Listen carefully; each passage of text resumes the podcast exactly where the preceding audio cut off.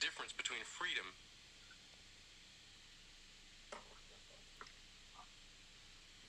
and the compulsions of conformity. Unquote. This was barely predictive of everything that has occurred in the four decades that followed. When Psychocybernetics was first published, if you visited a bookstore to obtain a copy, you might have found it nestled on an obscure shelf with only a dozen or so other so-called self-help books. Today, of course, self-help is one of the largest sections in the entire bookstore. Psychologists, psychiatrists, and therapists have proliferated. New specialists have emerged, such as sports psychologists and corporate performance coaches. And the stigma of seeking such help has disappeared to such an extent that in some circles doing so is trendy. Self-help psychology has become so popular, it even has found a place in television infomercials. Once difficult, now easy. I'm Gra- It does? No, not yet. That much of this modern explosion of ideas, information, and people to assist you with everything from conquering procrastination to shaving strokes off your golf score appears to be based on psychocybernetics. You might say that my original work was ahead of its time, or you might say that it has aged well. Whatever you conclude, the most important thing for you, personally, is that the fundamental promise of psychocybernetics has been proven true beyond any doubt or argument. That is, once difficult, now easy. Whatever is now difficult for you, whatever may have prompted your listening to this program, can be transformed from difficult to easy through the use of certain sound psychological concepts, easily understood and mastered mental training techniques, and a few practical steps. Your secret blueprint. I would argue that the most important psychological discovery of modern times is the discovery of the self-image. By understanding your self-image and by learning to modify it and manage it to suit your purposes, you gain incredible confidence and power. Whether we realize it or not, each of us carries within us a mental blueprint or picture of ourselves. It may be vague and ill-defined to our conscious gaze. In fact, it may not be consciously recognizable at all, but it is there, complete, down to the last detail. This self-image is our own conception of the sort of person I am. It doesn't? No, that's accurate. You think that's important to have like? Because I was thinking in the quadrant model that would be being. You know, there's thinking, emotion, doing, dreaming, contemplation, passion, fully knowing. That's a third and fourth quadrants, and then there's being, and being is at one level it's pure, it's true being. So that's what you really are. But who's to say what that is? But we, but w- what you are is always an identity within this matrix. In- unless you are the true being with the capital B, but the little being is going to affect your thoughts, emotions, doing, dreaming, kind of, you know, your sensations, perceptions, everything. So your self-image is a part of that. Like, oh, I am a man who is like, and it's gonna, that's gonna affect. You know, any thoughts to that? Hello. Yeah, I hear you. Yeah, any thoughts that? No, But you know, you would say that you you want to transcend all you know self images though. But then he's but this guy's saying the self image is important. But I guess it, it's it's both, right?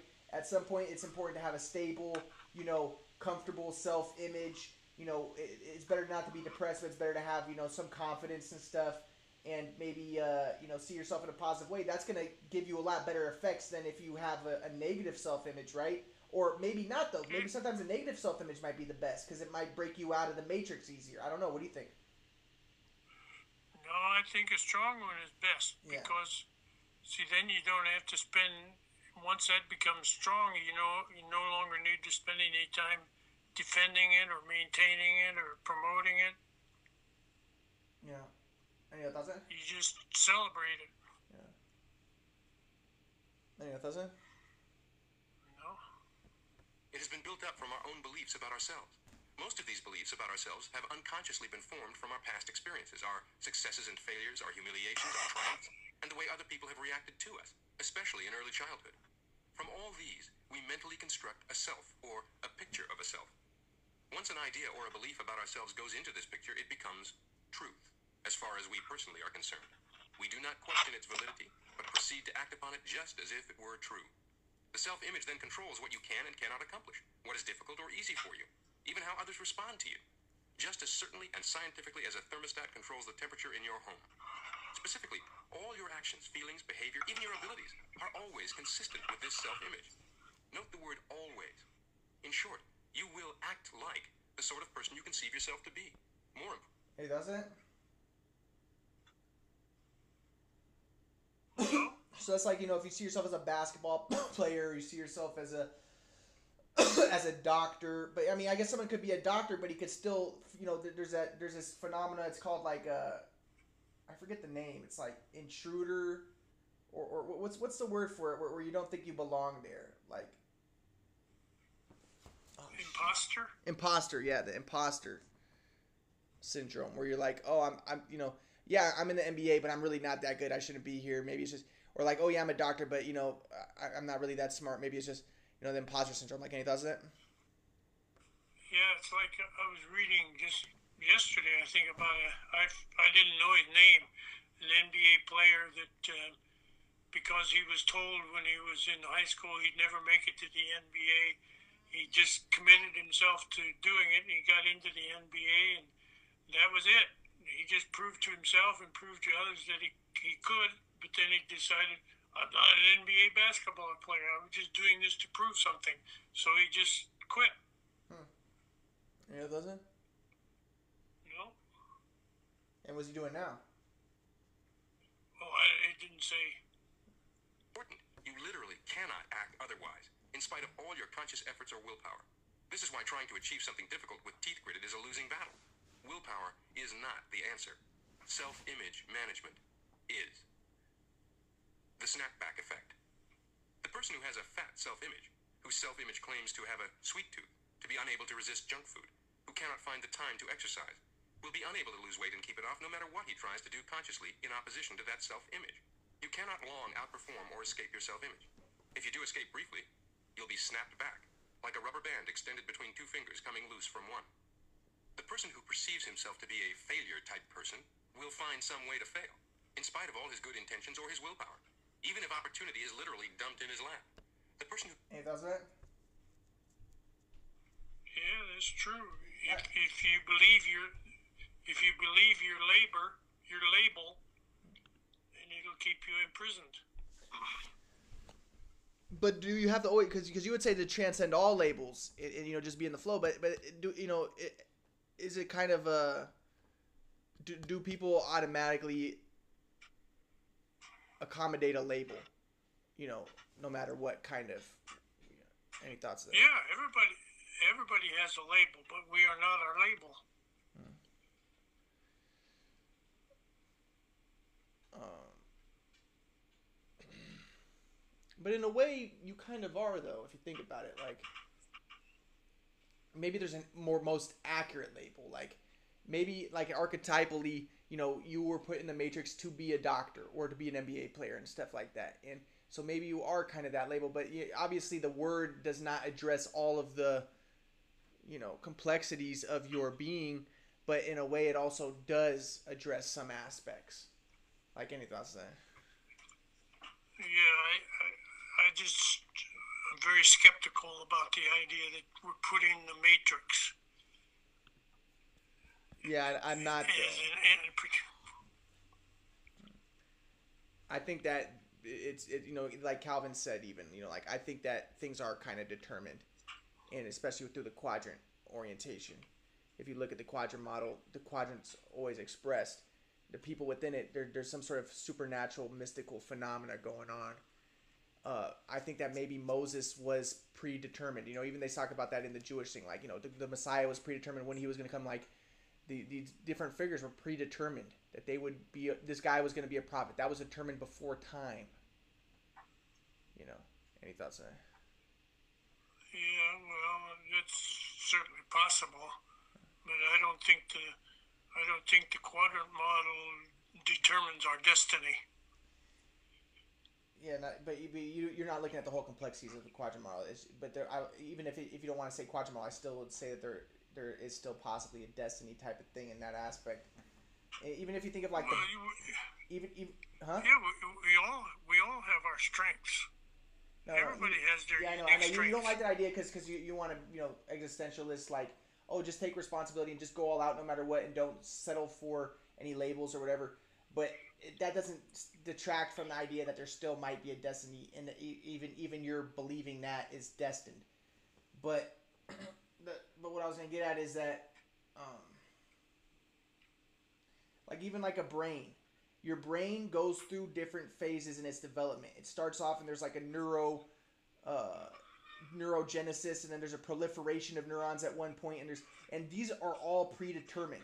And those little neurons in there, they, one of them might say like, "Hey, we're not predetermined. Let's, you know, some, of the glia cell, glial cells in there. Hey, we're not predetermined. Let's let's be existentialists and, and take responsibility, and let's go all out. And maybe some of the, them are programmed that way, and, and and they do it, but it doesn't change the fact that there was a, a pre-programmed setup that they are following from the beginning. Their proliferation was already determined. The, the this stage is already determined. That was a and, and, and so so when the Messiah neuron comes and, and starts the proliferation, that guy was already kind of determined. There had to be him at that point. and it's kind of like the same thing with like the axial age. If you look at, at history, at the axial age, that's when the Buddha came. That's when Jesus came. That was like the proliferation stage in the in the, in the development of mankind. And especially if the world is like a symphony, each note's predetermined. When Mozart starts the first couple notes, well, the, the rest of the symphony is already predetermined because the first few notes are going to be seen throughout the whole symphony in a pattern, progression. There, there's there's an interwoven link between every every note. So that the first the first two stanzas are going to determine the whole rest of the thing in a way. And now, now you can say no. Well, well there, there's also some room for you know dif- differentiation and, and some variability and uh, free will in the in the in the progress of the symphony, but maybe maybe not if it's connected to the higher divine spheres, and especially if you look at the quadrant model, you know the way that these symphonies go. Like Brahms made four symphonies, and this guy did four, and, and within them there's a quadrant always expressing itself, the cross note and stuff like that. There there obviously is some element of predetermination and some element of an order, which is the quadrant. Now you could say, yeah, but within that prede- destination aspect, there is still the capacity for free will. Okay, but maybe that was even predetermined. The people who have some people have more free will than others and stuff. But regardless, it's kind of probably both. But maybe it is completely. You know, like the the the Jew, like the Orthodox Jews, they say that everything is determined, but people also have free will. But still, everything's determined, even though they have free will. Like any thoughts on that?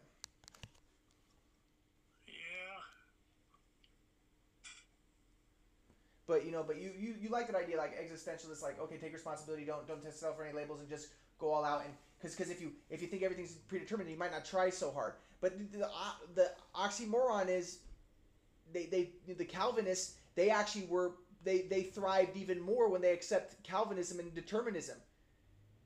So maybe that's actually a more existentially valid viewpoint than than the idea that there that you have free will because they accepted determinism and their communities thrived more than the other communities. So if, if you're trying to say that, well, my view is more existentially valid, it might not even be true. Any thoughts on that? No. I still, the evidence that I find still indicates that we're all fiddlers on the roof. Hmm. Yeah. Any thoughts on That's, that's the symphony. That's the eternal timeless idea. And it doesn't? No. Conceives himself to be a victim of injustice, one who was meant to suffer, will invariably find circumstances to verify his opinions. You can insert any specific into this your golf game, sales career, public speaking, weight loss, relationships. The control of your self image is absolute and pervasive. The snapback effect is universal. The self image is a premise, a base, or a foundation upon which your entire personality, your behavior, and even your circumstances are built. As a result, our experiences seem to verify and thereby strengthen our self-images, and So, either a vicious or a so do you think our is the case. self-image is predetermined? What? I'm saying that it's possible that everything is predetermined. predetermined, It's possible that everything is predetermined. including our self-image? When I say everything, that would mean everything is. Po- it's possible that everything is predetermined. Yeah, everything includes everything. But it could, you know, it, it, let's say that you don't want to grasp onto any self image. You know, they say that like you know, there's different personality types. Some personality types don't like to grasp onto self images. That's like the the eight W whatever. Okay, well that was you, so you're not doing it. You, you you're taking the existentially valid, the existentialist po- viewpoint. Okay, well that was also predetermined, perhaps. Um, but what was I gonna say about that? Um,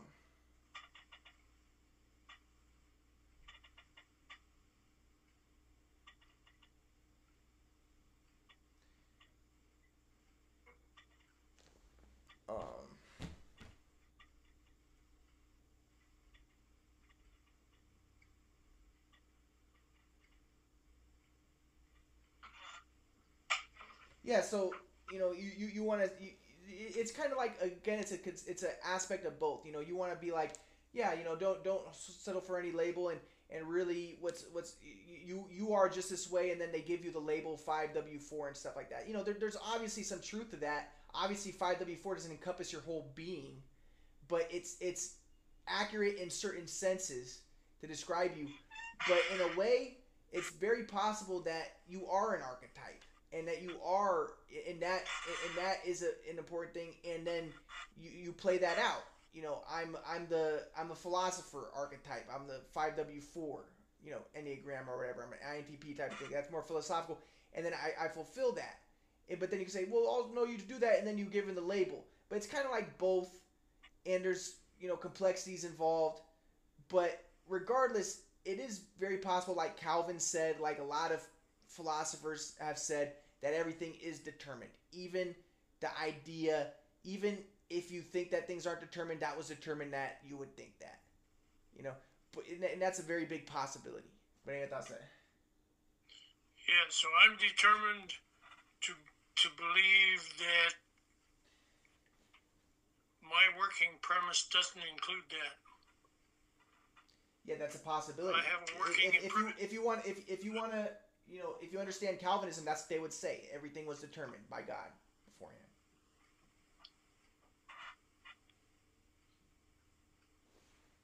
But also, you know, like the Orthodox Jews, they say everything was determined, but you also do have free will. But what you would choose is already determined. Any thoughts on that? so I and, and, and, and, certain, and obviously certain people and things have more free will than others.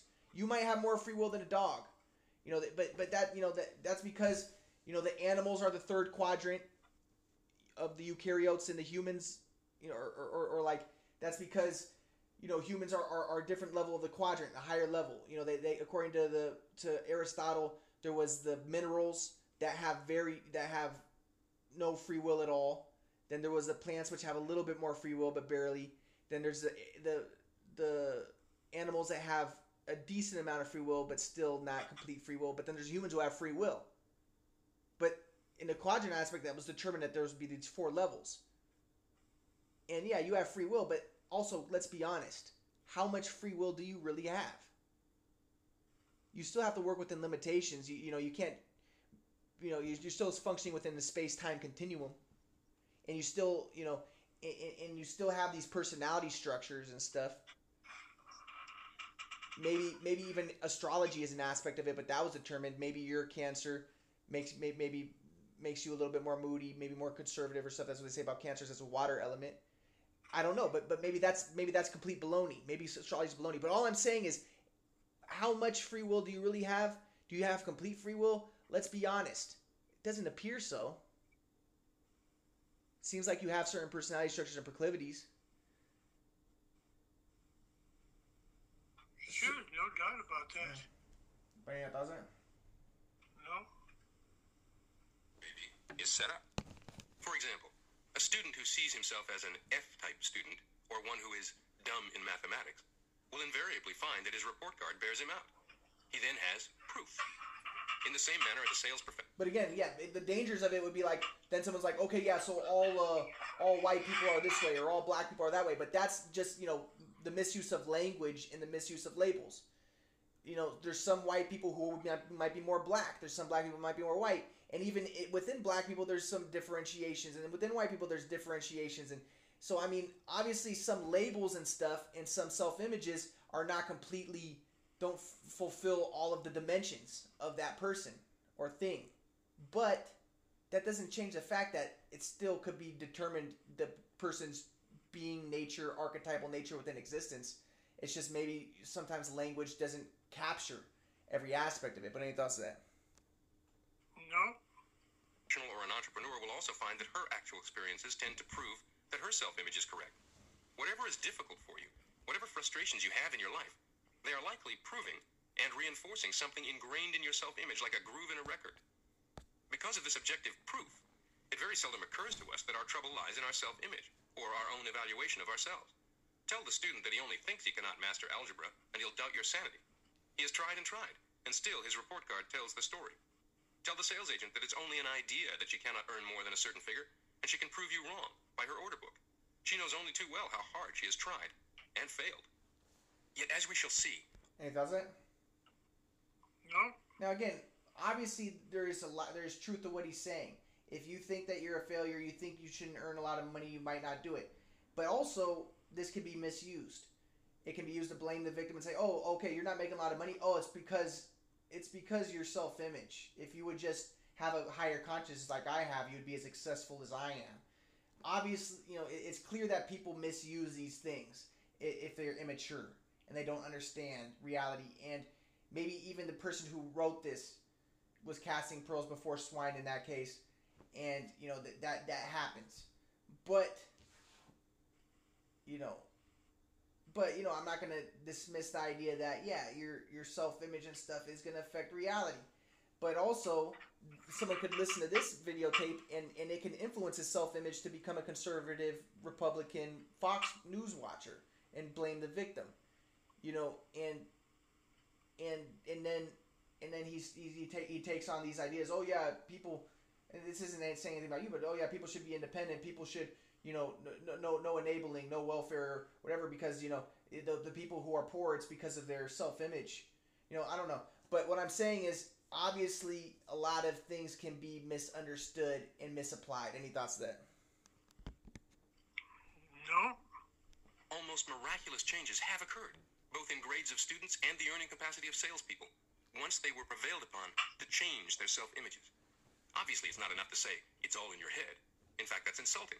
It is more productive to explain that it is based on certain ingrained, possibly hidden patterns of thought that, if altered, will free you to tap more of your potential and experience vastly different results.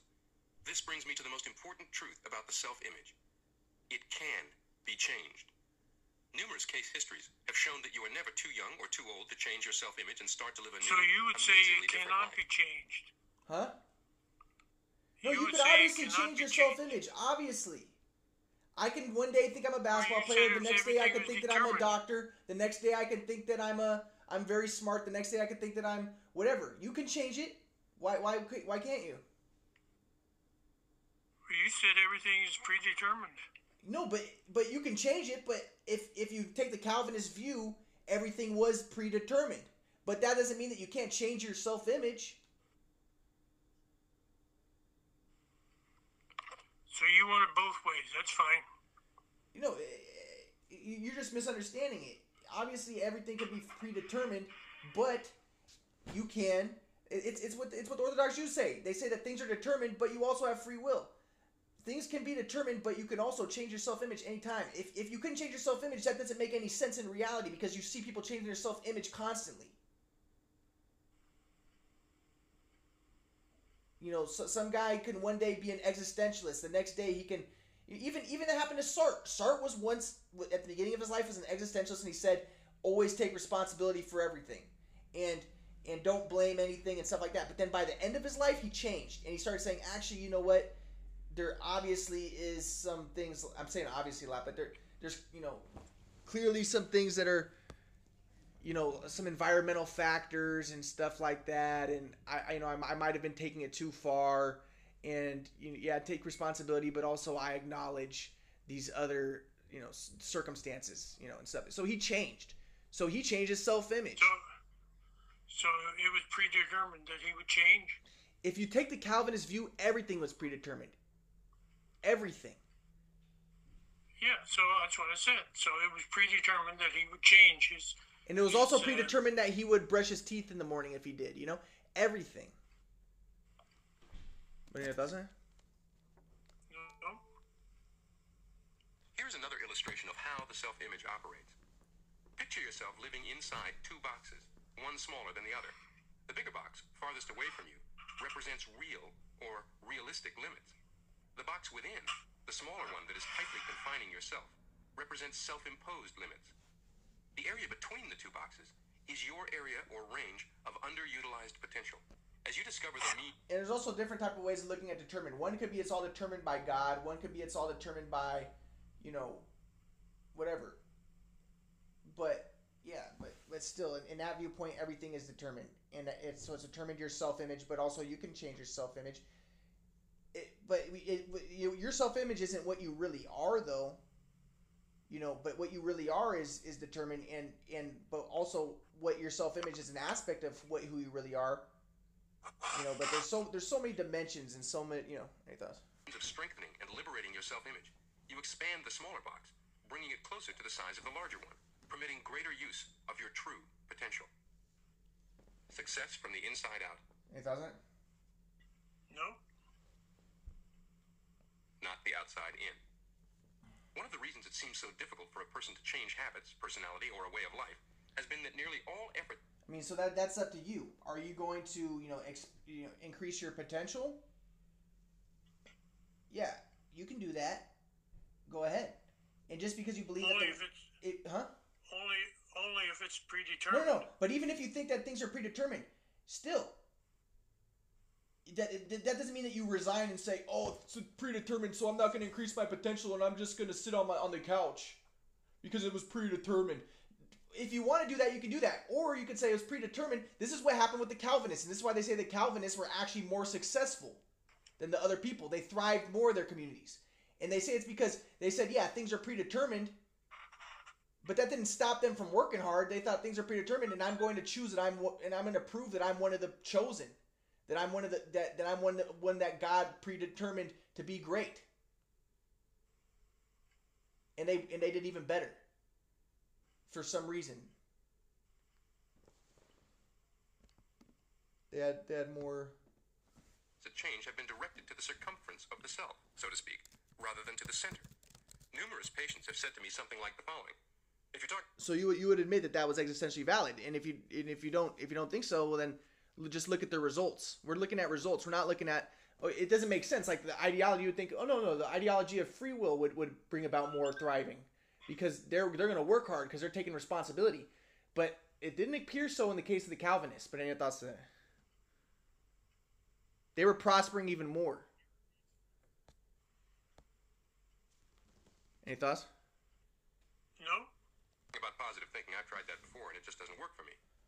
However, a little questioning invariably brings out that these individuals employed positive thinking or attempted to employ it, either on particular external circumstances or on some particular habit or character defect. I will get that job. I will be more calm and relaxed in the future. This business venture will turn out right for me, and so on. But they never thought to change their thinking of the self that was to accomplish these things. Jesus warned us about the folly of putting a patch of new material on an old garment, or of putting new wine into old bottles. Positive thinking cannot be used effectively as a patch to the same old self image. In fact, it is literally impossible to really think positively about a particular situation as long as you hold a negative concept of self. Numerous experiments have shown that once the concept of self is changed, other things consistent with the new concept of self are accomplished easily and without strain. A system of ideas. One of the earliest and most convincing experiments along this line was conducted by the late Prescott Lecky, one of the pioneers in self-image psychology. Lecky conceived of the personality as a system of ideas, all of which must be consistent with each other. Any thoughts? No.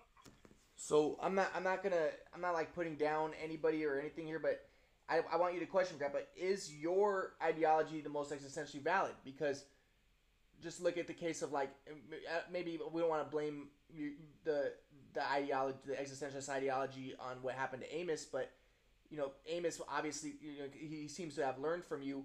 How did it work out for him? You know how did it how has it worked out? So is maybe maybe it isn't an existentially. Hello. I didn't say it is. I'm saying that's my working premise. Mm-hmm. Any thoughts? Ideas that are You inconsistent understand? with the system You understand are what I rejected, said? not believed, Yeah, yeah, and I not understand. acted on. Ideas that seem to be consistent with the system are accepted. At the very center of this system of ideas, the keystone or the base on which all else is built is the individual's self-image or his conception of himself. Lecky was a schoolteacher and had an opportunity to test his theory on thousands of students. He theorized that if a student had trouble learning a certain subject, it could be because from this But again, it- it's kind of like look look at the through through the through the Buddhist or through the East Eastern uh, logic system. They say that things can't be both determined and determined, and things can't there can't be both free will and not free will. But I mean that's what they say in the Western logic. But in Eastern logic, you allow for contradictions, and I would say perhaps the Eastern logic is more accurate to to reality. In the dream matrix or in the quadrant matrix or whatever, both can be true, both can be false, both can be not true. You know, it's like when people people have to really open their minds to understand that. But any thoughts on it? Yeah, that's a working. That's a valid working premise. Student's point of view, it would be inconsistent for him to learn it. Lecky believed, however, that if the student could be induced to change his self-definition, his learning ability should also change. This proved to be the case. One student, who misspelled 55 words out of 100 and flunked so many subjects that he lost credit for a year, made a general average of 91 the next year and became one of the best spellers in school. A girl who was dropped from one college because of poor grades entered Columbia and became a straight A student. A boy who was told by a testing bureau that he had no aptitude for English won honorable mention the next year for a literary prize. The trouble with these students was not that they were dumb or lacking in basic aptitudes. The trouble was an inadequate self-image. I don't have a mathematical mind. I'm just naturally a poor speller. They identified with their mistakes and failures. Instead of saying, I failed that test, which is factual and descriptive, they concluded, I am a failure. Instead of saying, I flunked that subject, they said, I am a flunkout. For those who are interested in learning more of Lecky's work, try to find a copy of his book, Self-Consistency, A Theory of Personality. Lecky also used the same method to cure... He does it? No. Students of such habits as nail-biting and stuttering. My own files contain case histories just as convincing. The woman who was so afraid of strangers that she seldom ventured out of the house, and who now makes her living as a public speaker. The salesman, who had already prepared a letter of resignation because he just wasn't cut out for selling, and six months later was number one man on a force of 100 salespeople. The minister who was considering retirement because nerves and the pressure of preparing a sermon every week were getting him down, and who now delivers an average of three outside talks a week in addition to his weekly sermons and doesn't know he has a nerve in his body. Following Dr. Lecky's breakthrough thinking on this He does? No.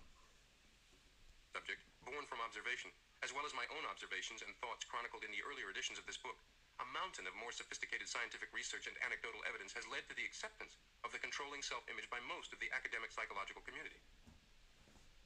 How a plastic surgeon became interested in self-image psychology. My story. Offhand, there would seem to be little or no connection between surgery and psychology.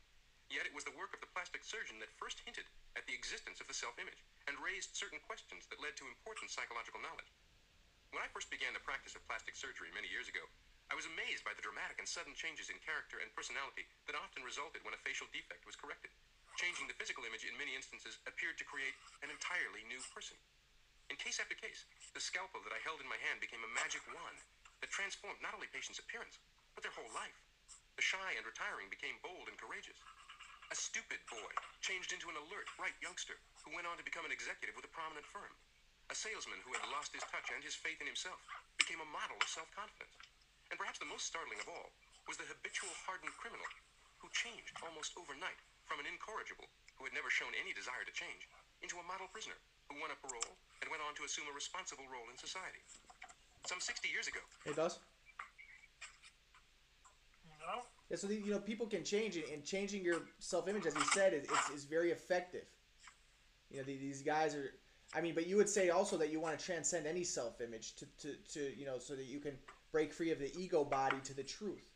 That's an aspect, but also, I think that it, that it's uh, apparent that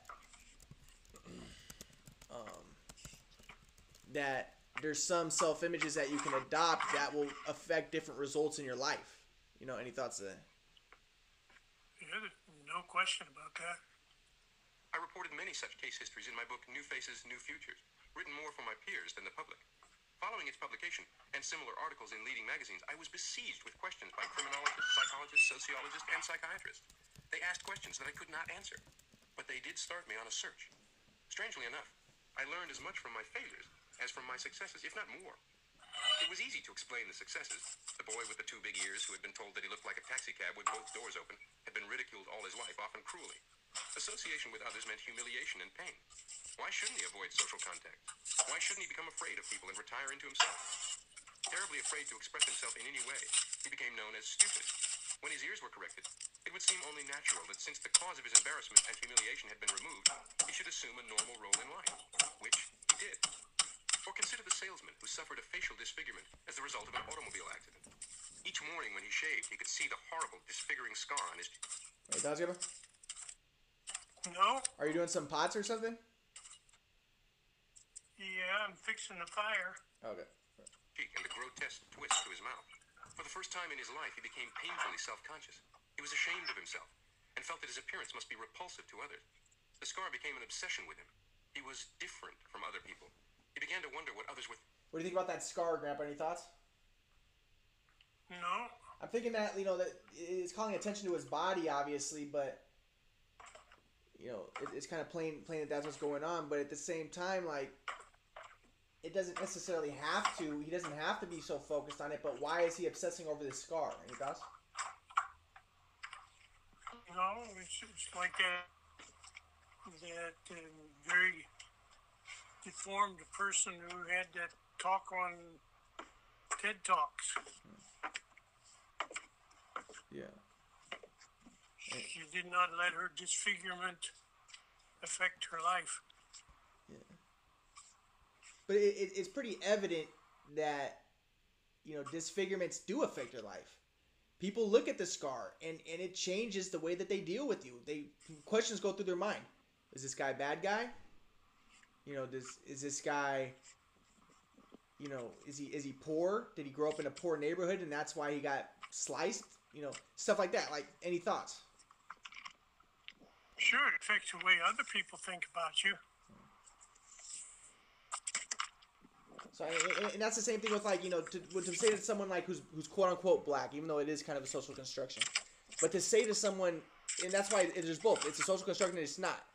But then you know to say someone who's who's quote unquote, let's say Mexican, or even even someone who's Jewish. You know, you look at people who who are quote unquote Jewish, and you can say, oh, it's just social construction, but you can tell. I can tell if someone's Jewish every time, almost. You know, I don't I don't know if you can, but I can. But if if you look at some, do, do you think so, Grandpa? Yeah, sure. It has a profound effect. Yeah. So, so so you look at someone and you can tell something. That, okay, this guy's black, or whatever. And and but then to, to, to, to deny him like, oh, it's you're not really black. But this guy says, well, you know what? In this world, yeah, I, it's true that people in this world are immature and they can, you know, grow grow up beyond that, and they can recognize, okay, there's there's a lot of societal factors that that have led to, you know, black crime being higher and stuff like that, quote unquote, and all that, whatever. But but if you look at the person, I mean, you tell the person, okay, you're, you're not really black. But then this person says, but but when when people deal with me, they treat me different. They treat me like I'm black, and that's his experience in the world. So to to dismiss that and to contradict it, you know, that's rejecting his his re- reality that he's experiencing. Any thoughts? Of course. Those, those are always factors. Any thoughts? And I'm white and I'm only 5'10 and I have small hands. Well, like like with fingers. even even so- with you, I remember when I was when I when I saw you when I was in Kauai, I was like, Grandpa, you're not really white. I said because you have thicker hair. See, there's there's there's complexity. So I was like, you're you're, you're maybe more like you're sort of white, but you obviously have more maybe like African admixture. That's why I thought about you. And then, but, but you said I think that's dualistic consciousness because yeah, I was I was calling attention to your ego body and the idea of separation and stuff like that. And but at the same time, there's separation, there's not separation and you can transcend the ego body and that would probably be ideal but at the same time we live in the matrix of separation any thoughts of that We live in what? we, we live in a matrix where there's diff, differentiation and different quote unquote things there's things and there's not things any thoughts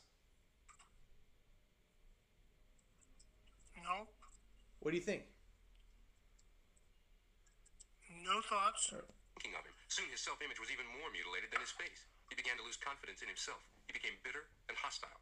Soon, almost all his attention was directed toward himself, and his primary goal became the protection of his ego and the avoidance of situations that might bring humiliation. It is easy to understand how the correction of his facial disfigurement and the restoration of a normal face would overnight change this man's entire attitude and outlook, his feelings about himself, resulting in greater success in his work. The mystery inspired me. If the scalpel was magic, why did some people who acquired new faces go right on wearing their old personalities? What about the exceptions? Those who didn't change?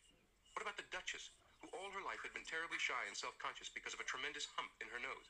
Although surgery gave her a classic nose and a face that was truly beautiful, she continued to act the part of the ugly duckling, the unwanted sister, who could never bring herself to look another human being in the eye.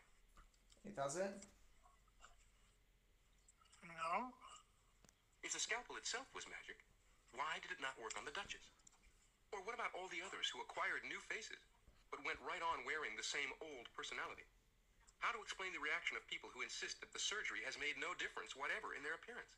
Change in appearance may be. Certain patients will insist that I look just the same as before. You didn't do a thing. Friends, even family, may scarcely recognize them, may become enthusiastic over their newly acquired beauty. Yet the patients themselves insist that they can see only slight or no improvement, or in fact deny that any change at all has been made. Comparison of before and after photographs does little good, and may even arouse hostility. By some strange mental alchemy, the patient will rationalize. Of course, I can see that the hump is no longer in my nose, but my nose still looks just the same. Or, the scar may not show anymore, but it's still there. Scars that bring pride instead of shame. Still another clue in search of the elusive self-image is the fact that not all scars or disfigurements bring shame and humiliation. When I was a young medical student in Germany, I saw many a student proudly wearing his saber scar, much as an American might wear the Medal of Honor. The duelists were the elite of college society, and the facial scar was the badge that proved you a member in good standing. It does. No. To these boys, the acquisition of a horrible scar on the cheek had the same psychological effect as the eradication of the scar from the cheek of my salesman patient. I began to see that a knife itself held no magical power. It could be used on one person to inflict the scar, and on another to erase a scar with the same psychological result. The mystery of imaginary ugliness.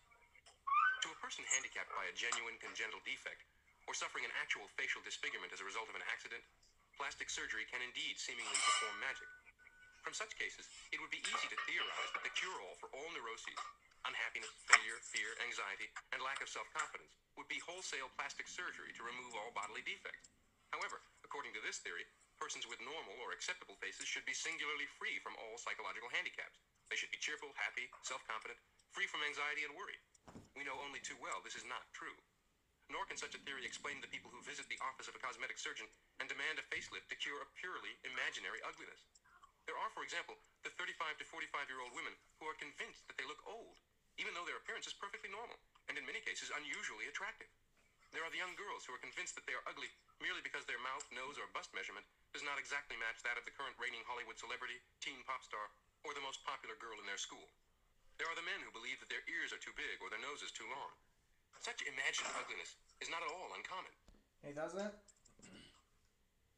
No. I remember when I was younger, I used to think I was fat, you know, and, and that, that, that made me exercise a lot extra when I was younger. Maybe that was that helped me be more athletic.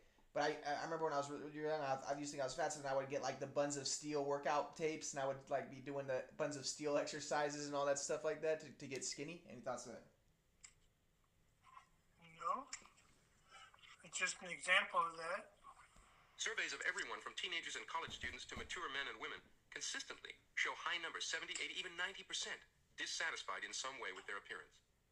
If the words normal or average mean anything at all, it is obvious that 90% of our population cannot be abnormal or different or defective in appearance. Yet surveys have shown that approximately the same percentage of our general population finds some reason to be ashamed of their body image. Of course, in some cases, this becomes constructive dissatisfaction that motivates healthy weight loss and exercise. Many other times, though, it either stimulates attempts at weight loss or fitness doomed to failure because of strong self-image based restrictions, or simply cause people profound unhappiness. These people react just as if they suffered an actual disfigurement. They feel the same shame. They develop the same fears and anxieties. Their capacity to really live fully is blocked and choked by the same sort of psychological roadblocks. Their scars, though mental and emotional rather than physical, are just as debilitating. Why are the rich and powerful unhappy?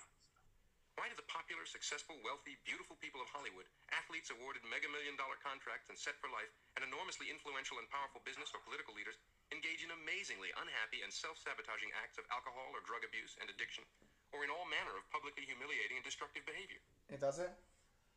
No. You would say it's because they want to. They, they know there's more to life than this, right? They maybe reach the top and they're like, wait, I should be fulfilled right now, but they're not fulfilled. So they think, okay, maybe drugs or something. Any thoughts? Yeah. Yeah. that's a possibility. Maybe also the pain and suffering. Maybe the pain and suffering that they maybe maybe abuse, maybe neglect and stuff, and that made them go to the top, gave them the extra impetus, and, the, and then they also do the drugs. There's so many reasons, you know. But reasons aren't necessarily always hopeful. But any thoughts on that? No. But uh, yeah. You see it reported every day. They bought the BMW and they had the $3 million Mill Valley house, and they still wake up in the morning and say, I don't feel good about myself. That's a quote from Dr. Stephen Goldbart, a psychologist treating many dot com and tech industry millionaires in Silicon Valley for what is characterized as undeserved wealth syndrome. Wealth, success, power, and celebrity are no more guarantees of happiness and peace of mind than surgical improvement of some personal appearance flaw. The self image, the real secret. Discovery of the self image explains all the apparent discrepancies we've been discussing. It is the common denominator, the determining factor in all our case histories, the failures as well as the successes. The secret is this to really live, that is, to find life reasonably satisfying, you must have an adequate and realistic self image that you can live with. You must find yourself acceptable to you. You must have a wholesome self esteem. You must have a self that you can trust and believe in. You must have a self that you are not ashamed to be and one that you can feel free to express creatively, rather than hide or cover up. You must know yourself, both your strengths and your weaknesses, and be honest with yourself concerning both. Your self-image must be a reasonable approximation of you, being neither more. Thoughts on that?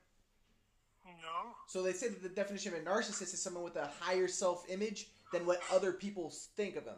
So if someone think, you know, if someone thinks like, "Oh, I'm the best in the world," but other people also agree. Like like when LeBron James said like I'm the best basketball player in the world, they they would say okay that guy's a narcissist if he wasn't. But if other people agree with you, then you're not a narcissist. But the definition of a narcissist is someone who has a higher self image than what most people agree with. Any thoughts on that? Well,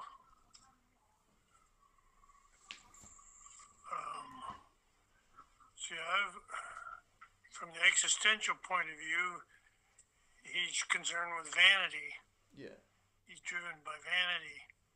Yeah, so it's, it's, it's, not helpful to, to be vain and be like, I'm the best in the world. It's just helpful to go all out and just, you know, work your hardest. And it, it's not you who's the best. If you're the best, it's not because of you, it's because of the flow. I know that with the basketball. When I was the best, it wasn't because of me. I didn't know I was the best, you know? Any thoughts on that? No. Or less than you are. When this self image is intact and secure, you feel good. When it is threatened, you feel anxious and insecure. When it is adequate, and one that you can be wholesomely proud of, you feel self confident. You feel free to be yourself and to express yourself. You function at your optimum. When the self image is an object of shame, you attempt to hide it rather than express it. Creative expression is blocked. You become hostile and hard to get along with. If a scar on the face enhances the self image, as in the case of the German duelist, self esteem and self confidence are increased. If a scar on the face detracts from the self image, as in the case of the salesman, loss of self-esteem and self-confidence result. When a facial disfigurement is corrected by plastic surgery, dramatic psychological changes result only if there is a corresponding correction of the mutilated self-image. Sometimes the image of a disfigured self persists even after successful surgery, much the same as the phantom limb may continue to feel pain years after the physical arm or leg has been amputated. I begin a new career. These observations led me into a new career. In 1945 or so, I became definitely convinced that many of the people who consult a plastic surgeon need more than surgery, and that some do not need surgery at all. If I were to treat these people as patients, as a whole person rather than as merely a nose, ear, mouth, arm, or leg, I needed to be in a position to give them something more. I needed to be able to show them how to obtain a psychological, emotional, and spiritual facelift, how to remove emotional scars, how to channel their attitudes and thoughts, as well as modify their physical appearance. This determination launched me on a continuing process of pointed observation documenting my own case histories, lecturing both to peers and to the public, then writing this book, first oh, published in 1960. This book caught the public's imagination in a special way. It was excerpted in popular magazines, including Reader's Digest and Cosmopolitan, purchased by the thousands by corporations for their salespeople and other employees, adopted by top athletes, coaches, and teams, including the Vince Lombardi coached Green Bay Packers. Its success led quickly to many speaking engagements, seminar tours, radio and television interviews, even my... It does? No radio program. Seems like he brags a lot, huh? But you know, you can't you can't blame him because in this world, a lot of people are looking for credentials, and this guy's saying, "Hey, I've been on all these TV shows. People have used my book, you know." And you want to give those credentials because then people say, "Okay, well, this guy's a real deal. I'll listen to his book." You know, any thoughts on that? Well, see, all, this whole thing is about self, concerning about the self as an individual separated, as a separate entity. It's all about self confirmation. Yeah. So you think the cyber, psycho cybernetics might actually be not that helpful because it's self. It's it's based around an illusion. It's teaching you about the self, which which is an illusion. Well, yeah, and it's useful at a certain stage in your life, for, Yeah. for much of your life. But it's something that can be outgrown to a higher level. Right. To speak about my discoveries came from churches, colleges, and corporations. I mean, and just but just the process of inquiry that helps you to transcend the self because inquiry, you know, this way. But, you know, again, it can be misused. This idea, like like you said about with uh, what was what was her name, uh, Sojourner Truth. She didn't fight the slavery. She didn't join the slavery. She walked away. Now you can you can use that and you can say, okay, someone who's immature and just say, yeah, okay, stop fighting us and just walk away. Okay, but sometimes people need help, and sometimes you need to grow up and quit being such a jackass and creating a system of slavery. You know, any thoughts of that? Yeah, you can't just walk away. You walk can away is a walk away is pri- externally is a pri- is an external manifestation of walking away internally. yeah. So it's it's walking away from the self to the higher consciousness of, of truth, of inspiration, intuition, thought, which can bring you to the greatest levels of, of being. Any thoughts on that? Right. You got it. But but but what I'm getting at is this though. Um. Oh, what was what was what was I getting at? I forget. Why, why did I bring that up in the first place? What, what, what, what was this guy talking about? I don't know what you were trying to bring No, up. no. What, what- what was he saying? Oh, oh, we were talking about like the self or something. I forget. But anyways, yeah. So, uh, I forgot what I was gonna say. Ultimately, I also wrote several other books, extensions of this one, including The Magic Power of Self-Image.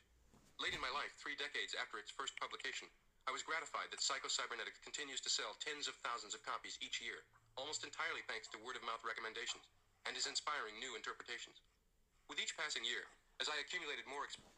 Yeah, but anyways, yeah, the idea of self inquiry is like, yeah, so sojourner truth, seeker of truth. That's you know going outside the self and, and looking for commu- uh, patterns and oneness that can bring you to the higher level of being. That's what the inquiry is, sojourner truth, seeking of truth. But at the same time, again like when I was playing basketball, you know, when I was considered the best, I wasn't aware of my body. I wasn't aware of what I was doing. It wasn't me that was doing it. Any thoughts? Yep. teaching the power of self-image, counseling, and monitoring the results people achieved with this information, I became more convinced than ever that what each of us really wants deep down is more life. Something I termed aliveness. The experience of living a life unrestricted by self-image imposed artificial limits. Happiness, success, peace of mind, whatever your own conception of supreme good may be, is experienced in its essence as more life. When we experience expansive emotions of happiness, self-confidence, and success, we enjoy more life. And to the degree that we inhibit our abilities, frustrate our God given talents, and allow ourselves to suffer anxiety, fear, self condemnation, and self hate, we literally choke off the life force available to us and turn our back on the gift that our Creator has made. To the degree that we deny the gift of life, we embrace death. Yeah. See what he's Your talking about for is the liberated- flow.